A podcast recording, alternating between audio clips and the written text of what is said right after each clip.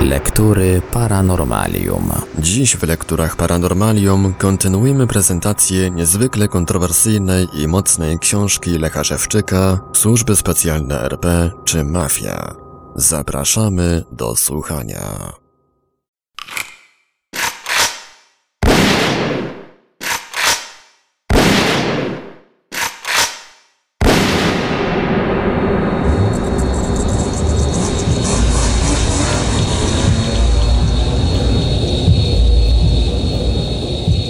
Rozprawa odbyła się zgodnie z planem, ale z moją obecnością. Tak jak przewidywałem, psychiatra Alina w swojej opinii nie wspomniała na temat otępienia, lecz zrobiła ze mnie wariata. W czasie rozprawy w sądzie, jak zwykle, byłem przez pracowników służb specjalnych RP silnie otępiony.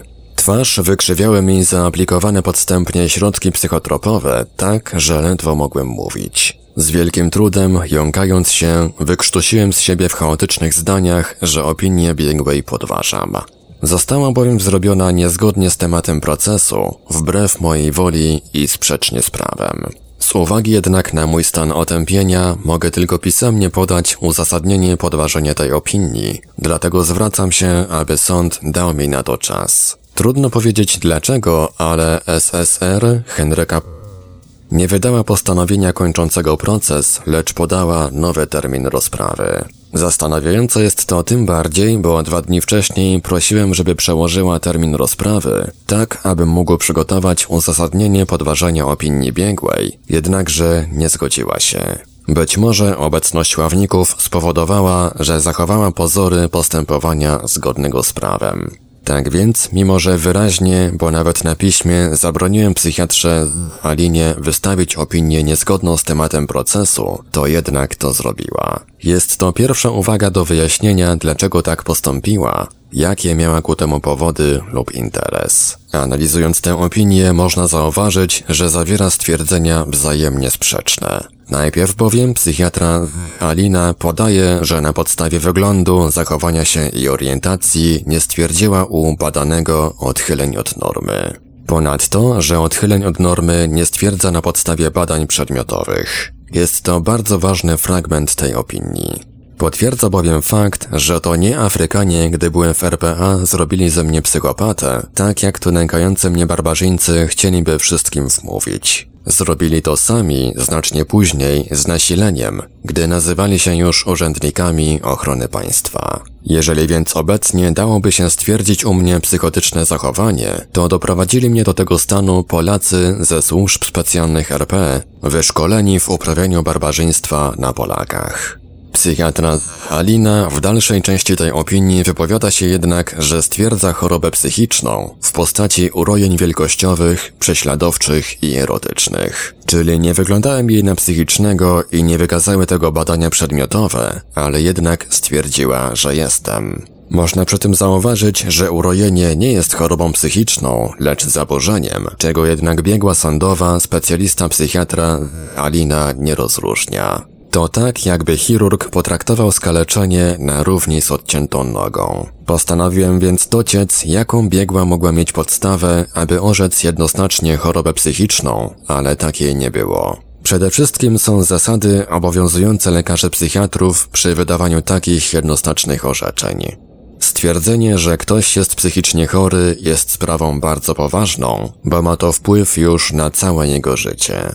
Wiąże się to z nałożeniem takiemu człowiekowi wielu ograniczeń w życiu osobistym i zawodowym. Jeżeli pomyli się lekarz ogólny i stwierdzi u pacjenta na przykład grypę, a to był katar, to niewielki w tym problem. Mimo to, zanim postawi pacjentowi diagnozę, ma obowiązek uzyskać dowody stwierdzonej u niego choroby poprzez przeprowadzenie badań. W tym przypadku pomiar temperatury, oględziny gardła, osłuchanie stetoskopem itd. Tak Szczególnie dotyczy to lekarza psychiatry, bo temu pomylić się nie wolno. Żaden więc psychiatra bez posiadania wyników odpowiednich badań nie ma prawa twierdzić, że ktokolwiek jest psychicznie chory. Nawet w przypadku, gdy człowiek posiada wyraźne objawy choroby psychicznej. Objawy takie łatwo przecież można każdemu wywołać środkami psychotropowymi lub nałożyć stanem pohipnotycznym. Człowiek tak urobiony rzeczywiście będzie wówczas wyglądał i zachowywał się, jakby był psychicznie chory. Będzie to jednak człowiek tylko zaprogramowany, a nie chory, i tylko do czasu ustania działania środka psychotropowego lub zdjęcia mu programu. Najprostszym środkiem psychotropowym, po zażyciu którego człowiek zachowuje się nienormalnie, jest alkohol. Nikt jednak nie może twierdzić, że człowiek pijany jest psychicznie chory, mimo że jego zachowanie na to wskazuje. Tym bardziej nie można na tej podstawie wystawić orzeczenia o chorobie psychicznej. Analogicznie trzeba rozumować, gdy zastosowany został każdy inny środek psychotropowy lub stan pohipnotyczny.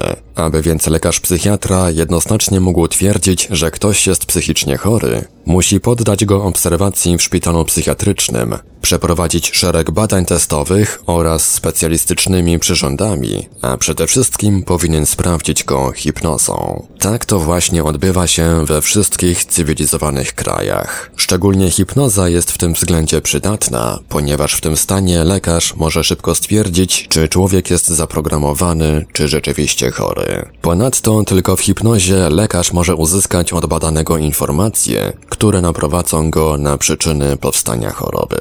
Jakie natomiast ma dowody stwierdzonej choroby psychicznej, czyli wyniki przeprowadzonych badań psychiatra Alina? Odpowiedź brzmi żadnych. Wręcz przeciwnie, bo jak stwierdziła w tej samej opinii, jej badania nie wykazały odchyleń od normy. Jakim więc prawem stwierdziła u mnie chorobę psychiczną? Wystawiła opinię sądowo-psychiatryczną i przekazała ją do sądu jako dowód w procesie. Jako zaprzysiężona biegła sądowa, zanim wystawi komukolwiek opinię sądowo-psychiatryczną, powinna najpierw zapoznać się z przepisami obowiązującymi lekarzy psychiatrów, a w szczególności po pierwsze, kiedy psychiatra ma prawo wystawić opinię o stanie zdrowia człowieka? I po drugie, kiedy psychiatra ma prawo twierdzić, że człowiek jest psychicznie chory? Każdy bezstronny prawnik, analizując tę opinię, stwierdza, że jest to fałszywa, zwyczajna manipulacja, dowód popełnienia przez biegłą przestępstwa. Badań specjalistycznych psychiatra Alina nie przeprowadziła dlatego, bo potwierdziłyby skutki faszerowania mnie środkami psychotropowymi i otępienie. W hipnozę natomiast pracownicy służb specjalnych RP nie pozwalają mnie wprowadzać, bo w ten sposób łatwo da się uzyskać potwierdzenie podanych informacji, a także zdobyć wiele innych. Przypomnę, że wprowadzony w hipnozę człowiek musi mówić prawdę, a ponadto odtworzy fakty, które zapomniał lub miały przebieg w innych stanach hipnozy.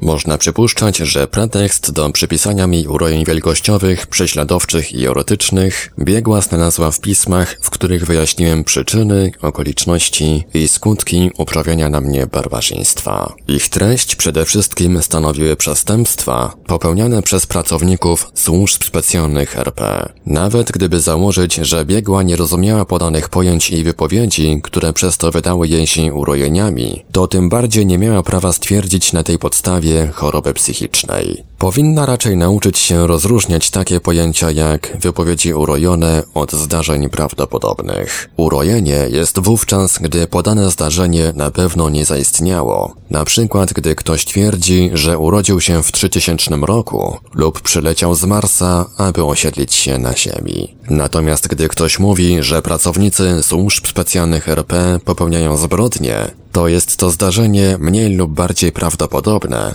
a nie urojenie. Jest tak nawet, gdyby psychiatra był pewny, że to nieprawda. Psychiatra przecież, jak każdy inny człowiek, nie wie wszystkiego. Załóżmy, że jest taki, który nigdy nie słyszał o telewizji. Przyszedł do niego człowiek i twierdzi, że gdy w studiu ktoś mówi do kamery, to można go widzieć i słyszeć w każdym miejscu świata. Psychiatra natomiast stwierdza, że są to urojenia i proponuje mu leczenie. W przypadku, gdy człowiek ten twierdzi dodatkowo, że widział w telewizorze rozbierającą się panienkę, to wtedy psychiatra uznaje, że są to urojenia o treści erotycznej. Nigdy więc na podstawie wypowiedzianych zdarzeń prawdopodobnych nie można orzec urojenia, a tym bardziej choroby psychicznej, tak jak to zrobiła psychiatra Alina.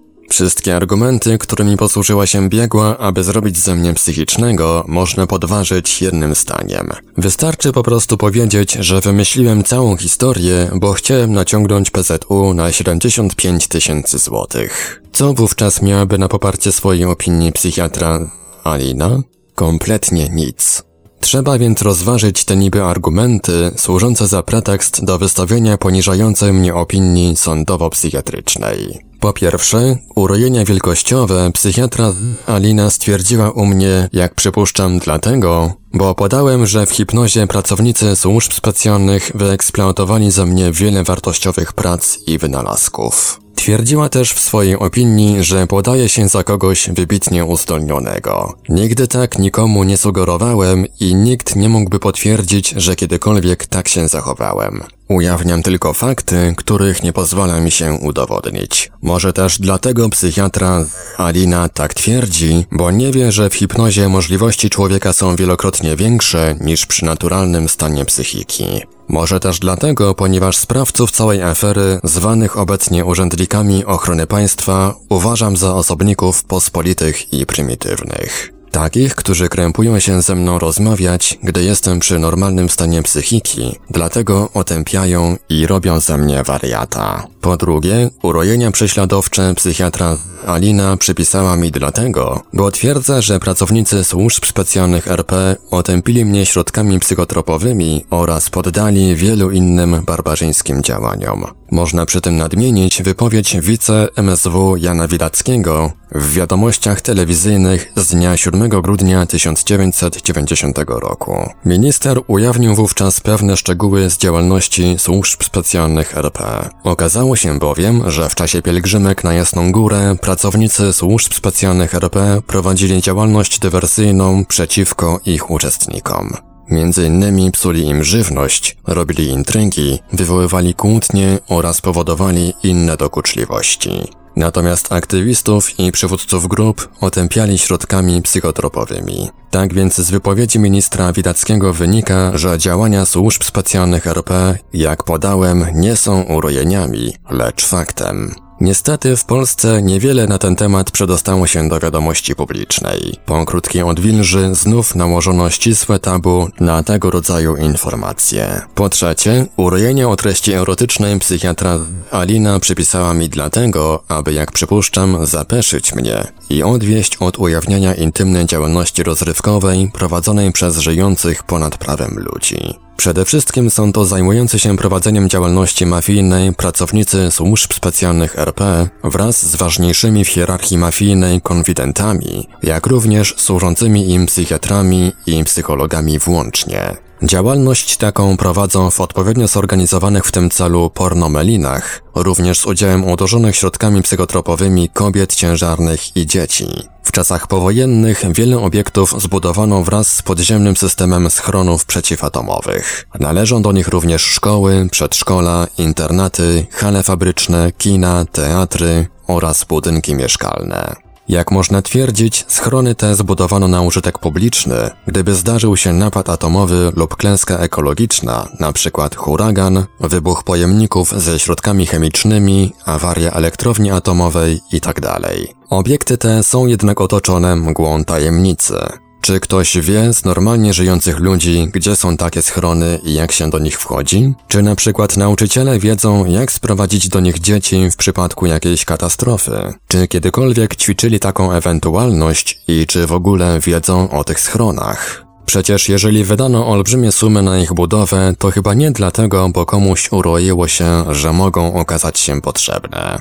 Co jest w tych schronach, komu i do czego służą, stanowi powszechną tajemnicę. W części z nich zorganizowane są właśnie pornomeliny, ale też służą innym przestępczym celom. Normalnie żyjącym ludziom trudno byłoby uwierzyć, jak zabawiają się postawieni ponad prawem ci, którym wszystko wolno. W Polsce z powodu pewnych uzgodnień między frakcjami sprawującymi władzę niewiele ujawniło się na temat zbrodni popełnianych przez pracowników służb specjalnych. Najmniej przy tym na temat prowadzonej przez nich działalności rozrywkowej. Są też inne pojęcia, którymi psychiatra Alina chciała posłużyć się w swojej opinii, aby przypisać mi urojenia. Jak przypuszczam, ma to służyć przeniesieniu przestępstw związanych z tymi pojęciami w sferę urojeń. Jedno z nich dotyczy prowadzonej przez pracowników służb specjalnych RP selekcji ludności. W praktyce wygląda to w ten sposób, iż podstępnie, bez wiedzy i zgody zainteresowanych, nie dopuszcza się, aby mieli swoje potomstwo ludzie chorzy, kalecy, niedorozwinięci umysłowo, fizycznie, ale także ci, którzy się pracownikom służb specjalnych RP nie podobają. Często zdarza się, że selekcję przeprowadza się w izbach porodowych. Natomiast gdy w małżeństwie tylko kobieta uznana jest za zdolną do posiadania potomstwa, robi się to w zastępstwie jej męża 9 miesięcy wcześniej, podstępnie, bez ich wiedzy i zgody w hipnozie. W Polsce pracownicy służb specjalnych RP prowadzą selekcję ludności od czasów powojennych, a nasilili w ciągu ostatnich pięciu lat, gdy zrobili z Polski państwo mafii, korupcji i bezprawia. W ubiegłym okresie, za czasów PRL, działalność ta miała na celu podniesienie poziomu genetycznego ludności. Chodziło o to, aby rozwijać populację ludzi o ponadprzeciętnych cechach fizycznych, psychicznych, osobowych i wizualnych, kosztem uznanych za niepełnowartościowych. Efekty tych działań można uznać w Polsce za wysokie. W późniejszych czasach, gdy otwarła się droga dla Polaków na zachód, nastąpił drenaż ludności naszego kraju.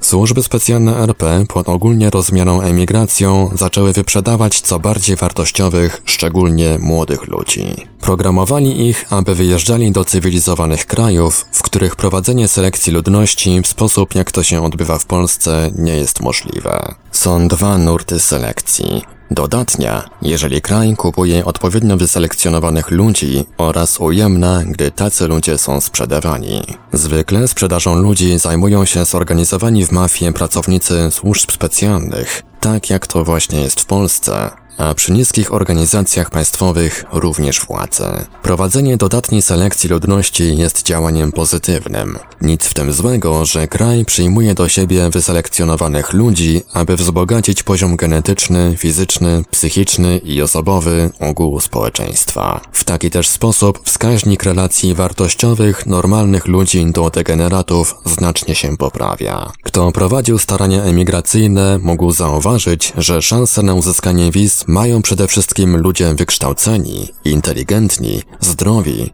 posiadający dzieci bez wad fizycznych i psychicznych. Droga imigracyjna ludzi na poziomie poniżej przeciętnego jest długa i zwykle inna niż zaplanowana. Przykładem prowadzenia dodatniej selekcji jest coroczne komputerowe losowanie wiz emigracyjnych do USA. Pozornie wygląda to na szczęśliwy traf, ale tak nie jest. Komputer jest tak zaprogramowany, że wybiera tylko ludzi spełniających wymagane warunki, pożądane w USA. Ponieważ Polacy są dobrze z przeszłości wyselekcjonowani i zwykle bardziej niż z innych krajów kandydaci wykształceni, dlatego komputer głównie wizy przydziela Polakom. Natomiast prowadzenie ujemnej selekcji ludności, wziąwszy też pod uwagę metody, które w tym celu stosuje się w Polsce, jest zwykłym barbarzyństwem. Proceder ten prowadzą zajmujący się działalnością mafijną pracownicy służb specjalnych RP, obecnie wyłącznie już celem uzyskania ludzi z odpowiednimi cechami na eksploatację i sprzedaż za granicę. Jak można zauważyć, pełniący od ponad pięciu lat rolę władz ludzie nawet nie starają się stworzyć pozorów, że dbają o Polskę i społeczeństwo. To samo dotyczy służb specjalnych, pozbawionych jakiejkolwiek kontroli. Tak więc powstały dogodne warunki, że wyprzedaż spełniających odpowiednie wymogi Polaków zaczyna się już od niemowląt. Celem zwiększenia wydajności w uzyskaniu zdrowych i zdolnych ludzi na przyszłą eksploatację lub sprzedaż powodują, że wiele poczęć dzieci, również w małżeństwach, odbywa się inaczej niż to powszechnie wszystkim wiadomo. Działalność tę prowadzą z pomocą skorumpowanej, wysługującej im się części personelu medycznego. Przy obecnych rozmiarach korupcji i bezprawia w Polsce możliwości w tym względzie mają nieograniczone. Celem uzyskania dzieci zgodnie ze swoimi oczekiwaniami spośród kilku znanych metod najczęściej stosują dwie, najbardziej też wydajne. Jedną z tych metod jest podstępne zapłodnienie wprowadzane w hipnozę kobiet odpowiednio wyselekcjonowanym nasieniem. Czas potrzebny na ten zabieg wymaga kilku minut. Kobieta nie ma szans, aby się w tym zorientować,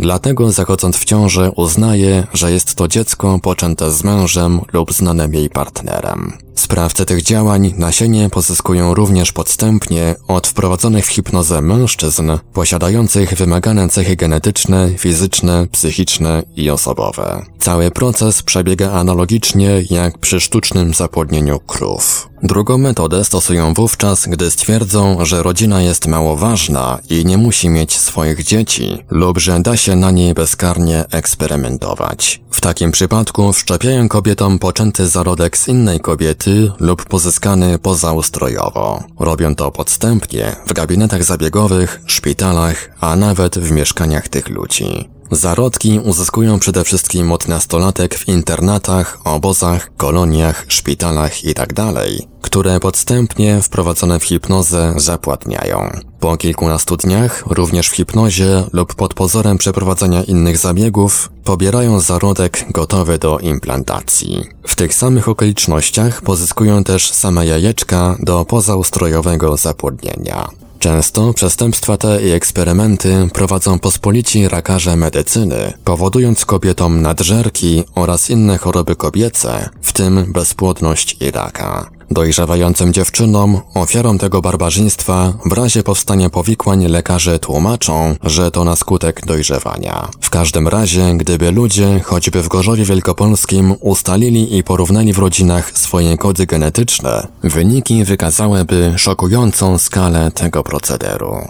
Wyjaśnienie na temat selekcji poczyniłem dlatego, aby podważyć jeden z argumentów, którym posłużyła się psychiatra Alina, aby zrobić ze mnie wariata. Argument ten powstał dlatego, ponieważ twierdzę, że pracownicy służb specjalnych RP również mnie eksploatują jako dawcę nasienia przy prowadzeniu selekcji ludności. Biegła natomiast podała w swojej opinii dosłownie, cytat, aby jego supergeny dzieci były. Nigdy nie twierdziłem, że mam supergeny, a to tylko dla ośmieszenia mnie psychiatra Alina tak sobie uroiła. Twierdzę natomiast, że jestem narzędziem do uprawiania barbarzyńskiej selekcji ludności. Przypuszczałem, że gdy ujawnię ten fakt, to przestaną, ale myliłem się. Prawdopodobnie dlatego nie przestali, bo wiedzą, że w Polsce nie ma władz ani instytucji, które im w tym przeszkodzą. Może gdy politycy, sędziowie, prokuratorzy, dziennikarze, policjanci, lekarze oraz inni dowiedzą się, że w ich rodzinach też prowadzona jest selekcja, to bardziej poważnie zainteresują się tą działalnością. Ich dzieci to przecież tak samo przyszli politycy, sędziowie, prokuratorzy, dziennikarze, policjanci i lekarze a więc muszą mieć takie cechy fizyczne i psychiczne, jak to sobie prowadzący selekcję życzą. Jeżeli myślą, że im, takim ważnym, nie odważyliby się tego zrobić, to są po prostu naiwni i zbyt mocno wierzą w swoją władzę i możliwości.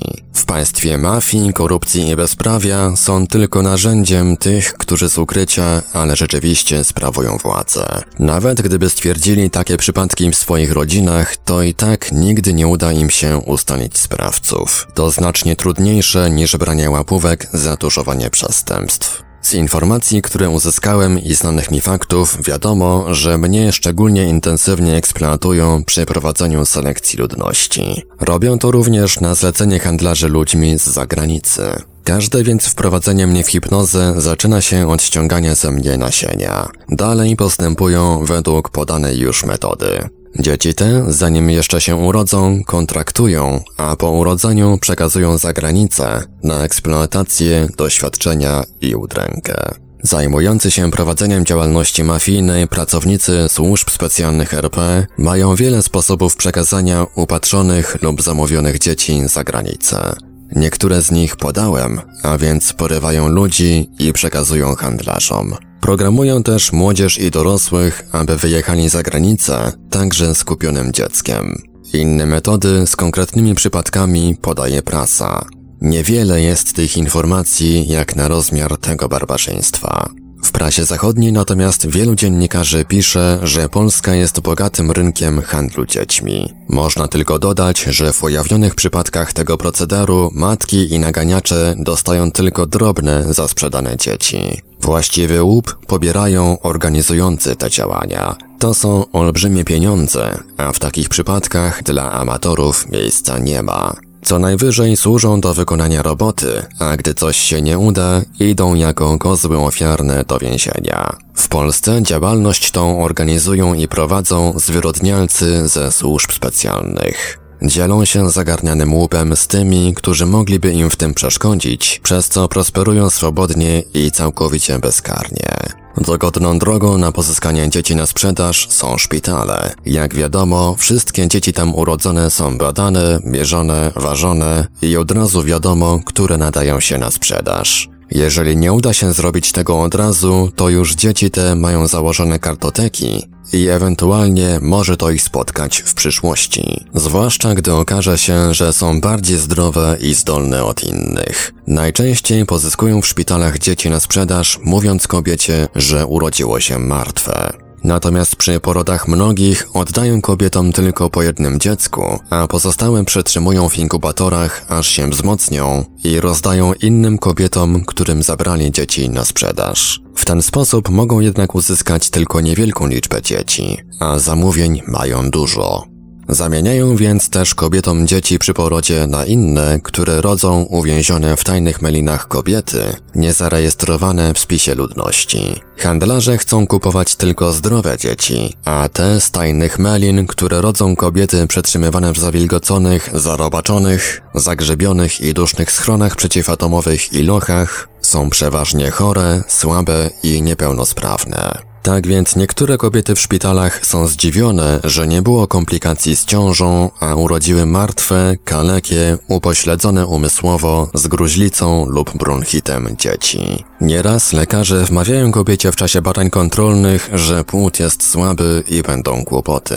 Chcą w ten sposób przygotować ją, ułatwić późniejszą zamianę lub pozbawienie jej dziecka. Nigdy też, przynajmniej dotychczas, lekarze nie chcieli podać płci dziecka, chociaż w czasie badań USG można to bardzo wcześnie ustalić. Między innymi dlatego, bo przy porodzie nie wiadomo jakiej płci będzie zamienione jej dziecko. Nieraz, gdy nie mają noworodka na podmianę, a limit martwych już wyczerpali, to dają kobiecie wielodniowego, gratulując przy tym urodzenia tak dużego dziecka. Zwykle nieświadome tych działań kobiety twierdzą, że na pewno zauważyłyby, gdyby zamieniono im dziecko. Twierdzą tak dlatego, bo nie wiedzą, co da się zrobić z psychiką ludzką. W czasie kilkudniowego pobytu w szpitalu dałoby się tak zmanipulować psychiką, że kobieta po powrocie do domu nie zauważy zmiany swojego nawet kilkunastoletniego dziecka. Cóż dopiero takiego, które widziała krótko, tylko w czasie porodu lub w ogóle.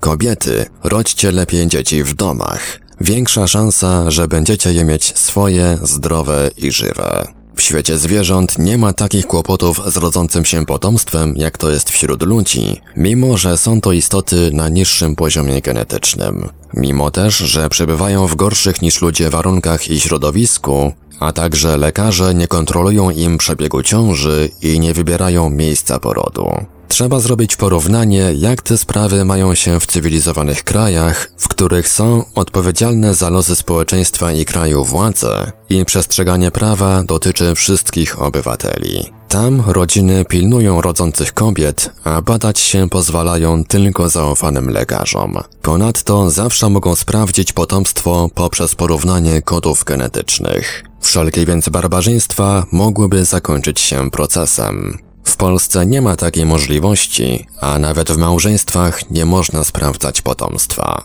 To znacznie ułatwia prowadzenie tego bardzo dochodowego biznesu.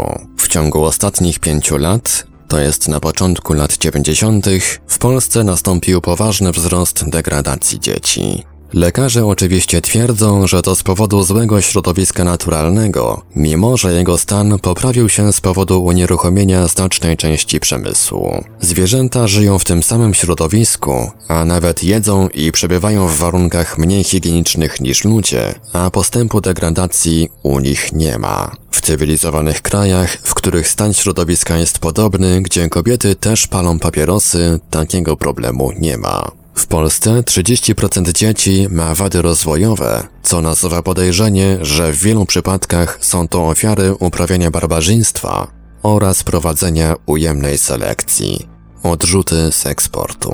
Jak wynika ze statystyk, w ciągu ostatnich pięciu lat w Polsce notuje się dwa razy więcej przypadków urodzeń martwych dzieci w szpitalach niż wynosi średnia Europy. Natomiast na każde tysiąc dzieci w ciągu pierwszego roku życia umiera 17 i jest to trzy razy więcej niż w cywilizowanych krajach. Ponadto mamy trzy razy więcej wypadków na drogach niż w krajach Unii Europejskiej. W ciągu ostatnich pięciu lat śmiertelność na drogach wzrosła o 60%, a jest to łatwy sposób pozbywania się niewygodnych ludzi i pozyskiwania organów ludzkich do przeszczepów. Średnia życia mężczyzn w Polsce wynosi 64 lata, przy średniej Europy 70 lat. Polska weszła też do czołówki światowej w liczbie programowanych samobójstw wśród młodzieży. W ostatnich latach wzrasta też liczba dzieci z wodogłowiem, porażeniem mózgowym, zespołem Downa i chorobą Parkinsona. Lekarze oczywiście również nie wiedzą, jakie są tego przyczyny.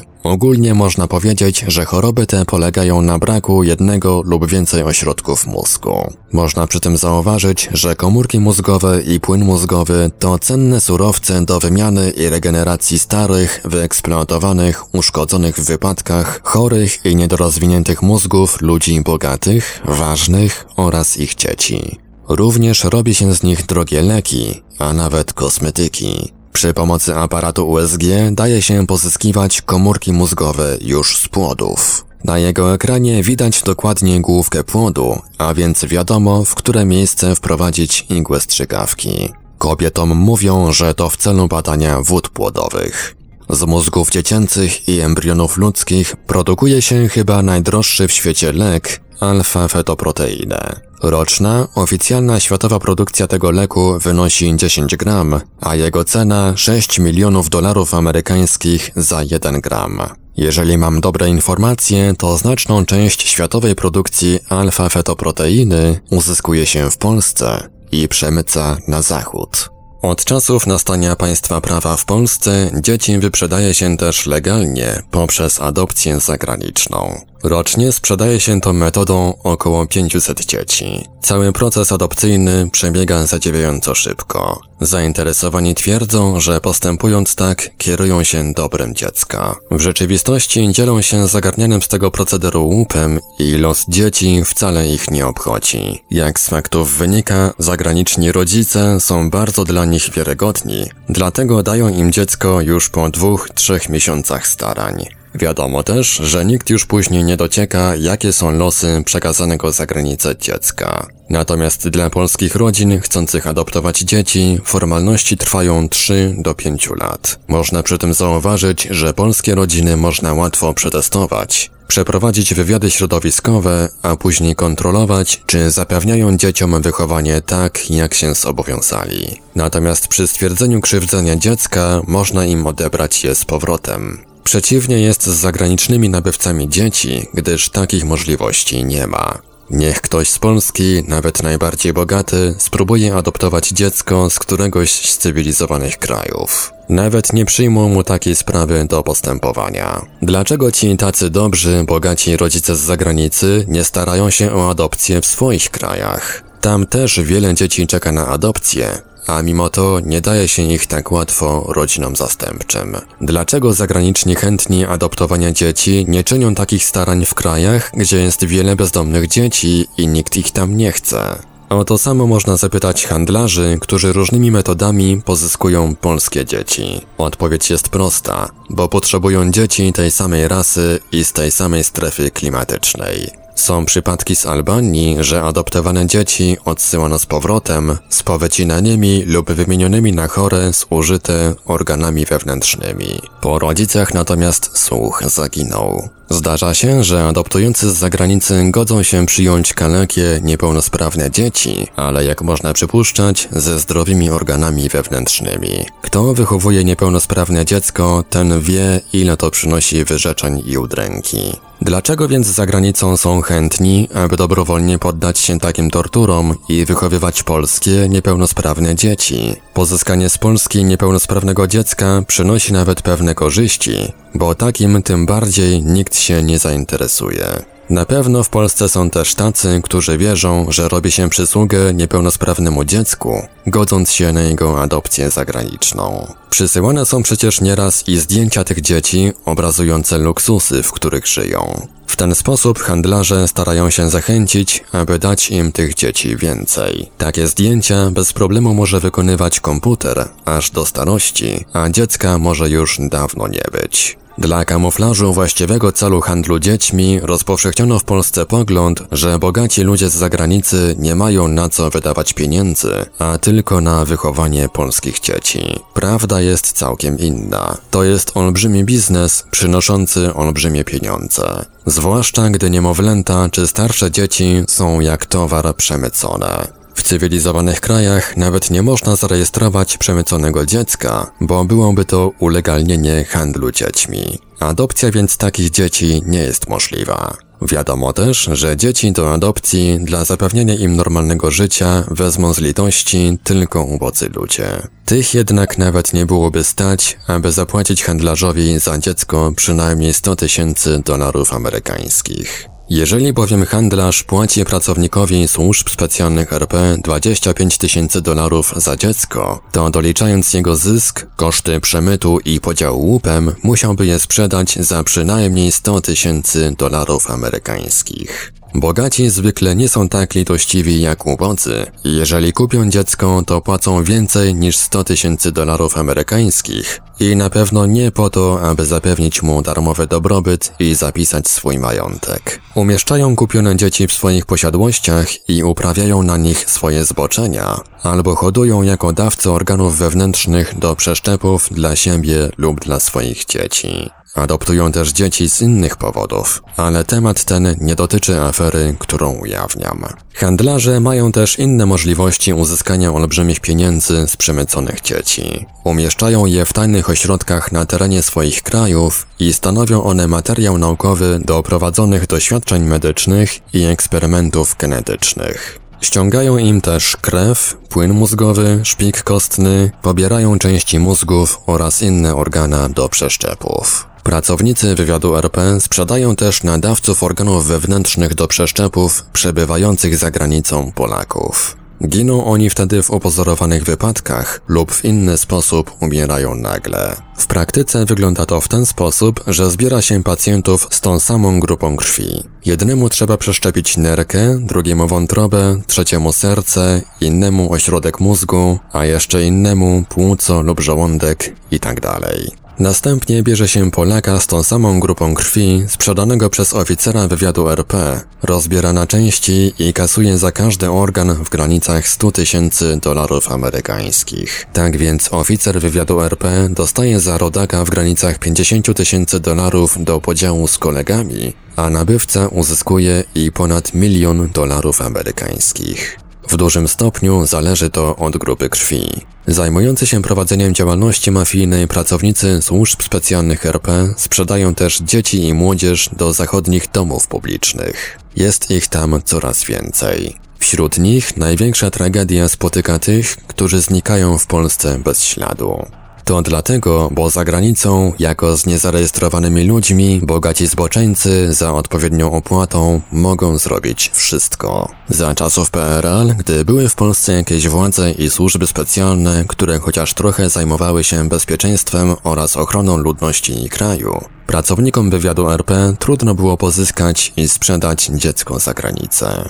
Z tego powodu cena dziecka wynosiła około 50 tysięcy dolarów amerykańskich. Natomiast z nastaniem RP, gdy każdą liczbę, zwłaszcza niemowląt, mogą sprzedać, ile tylko handlarze chcą kupić, cena dziecka spadła do 25 tysięcy dolarów amerykańskich za chłopca i 20 tysięcy dolarów za dziewczynkę. Ponieważ popyt na chłopców jest większy, tłumaczy to fakt, że więcej rodzi się dziewczynek. Dla zachowania równowagi do 105 dziewczynek brakuje 5 chłopców. Jest ich tylko 100. Ogólnie można stwierdzić, że uprawianie barbarzyństwa na swoim narodzie i kraju jest największym plugastwem, do jakiego może zniżyć się osobnik rodzaju ludzkiego. W cywilizowanych krajach nie ma takich bo natychmiast zostaliby odstrzeleni. W Polsce natomiast to oni odstrzeliwują i podstępnie torturują tych, którzy im w tym przeszkadzają. W czasie, gdy psychiatra Alina pisała swoją opinię, niewiele jeszcze z podanych informacji ujawniłem. Tyle tylko, że pracownicy służb specjalnych RP eksploatują mnie przy prowadzeniu selekcji ludności. Musiałem jednak rozwinąć ten temat, aby nie był powodem robienia ze mnie wariata. Bardzo możliwe, że gdybym wówczas podał te informacje, to psychiatra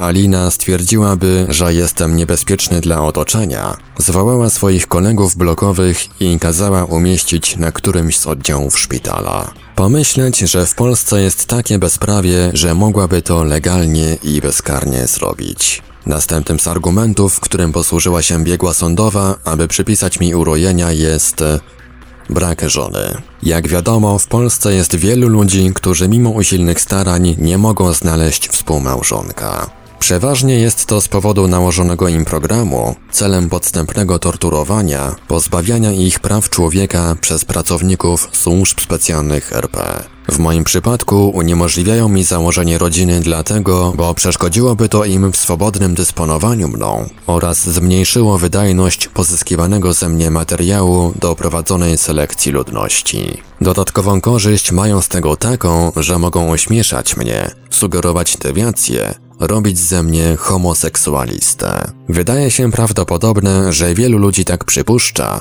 może i nawet w mojej rodzinie. Drugą ważną dla nich przyczyną stałego izolowania mnie od kobiet jest, że w ten sposób robią ze mnie psychopatę. Także robią to z sadyzmu, dla torturowania mnie i zaspokajania swoich chorób psychicznych. Po wydaniu niniejszej publikacji umieszczę ogłoszenie matrymonialne w prasie. Być może któraś kobieta się zgłosi, mimo usilnego pilnowania mnie. Problem jest tylko taki, czy zgodzi się znosić wspólnie dokuczliwości robione przez psychicznie chorych pracowników służb specjalnych RP do czasu, aż będą w Polsce jakieś władze, które ich z tych przestępstw rozliczą. Wspomniane posunięcie będzie najlepszym sposobem, aby zboczeńcy ze służb specjalnych RP stracili argumenty i przestali robić ze mnie zboczeńca, a służący im psychiatrzy wariata. Inną ciekawostką z rozpatrywanej opinii psychiatry Aliny jest stwierdzenie, cytat, badany z pobudek psychopatycznych pisze coraz to obszerniejsze pisma do różnych instytucji państwowych, oczekując ukarania swoich prześladowców. Koniec cytatu.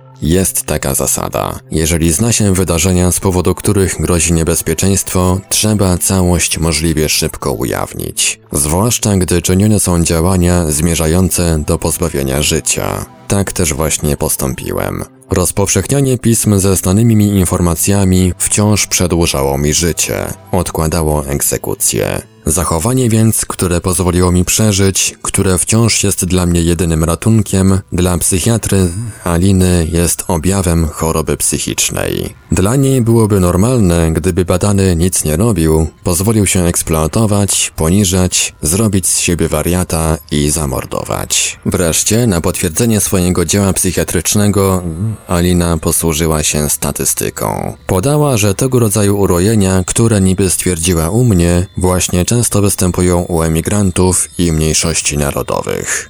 Wyjaśnić jednak, dlaczego tak jest, nie potrafiła. Problem ten daje się wytłumaczyć. Jak bowiem wiadomo, w cywilizowanych krajach też w służbach specjalnych są ludzie zajmujący się prowadzeniem działalności mafijnej. Nigdy jednak nie odważyliby się prowadzić przestępczych działań na swoim narodzie, tak jak to robią pracownicy służb specjalnych RP. Prowadzą je więc na pozbawionych ochrony emigrantach i mniejszościach narodowych. Na tych, którzy się bronią, próbują ujawnić barbarzyństwo, też znajdą psychiatrów, którzy zrobią z nich wariatów. Natomiast dla potwierdzenia, że jest to prawidłowość, powołują się tak jak Alina na statystykę. Thank you.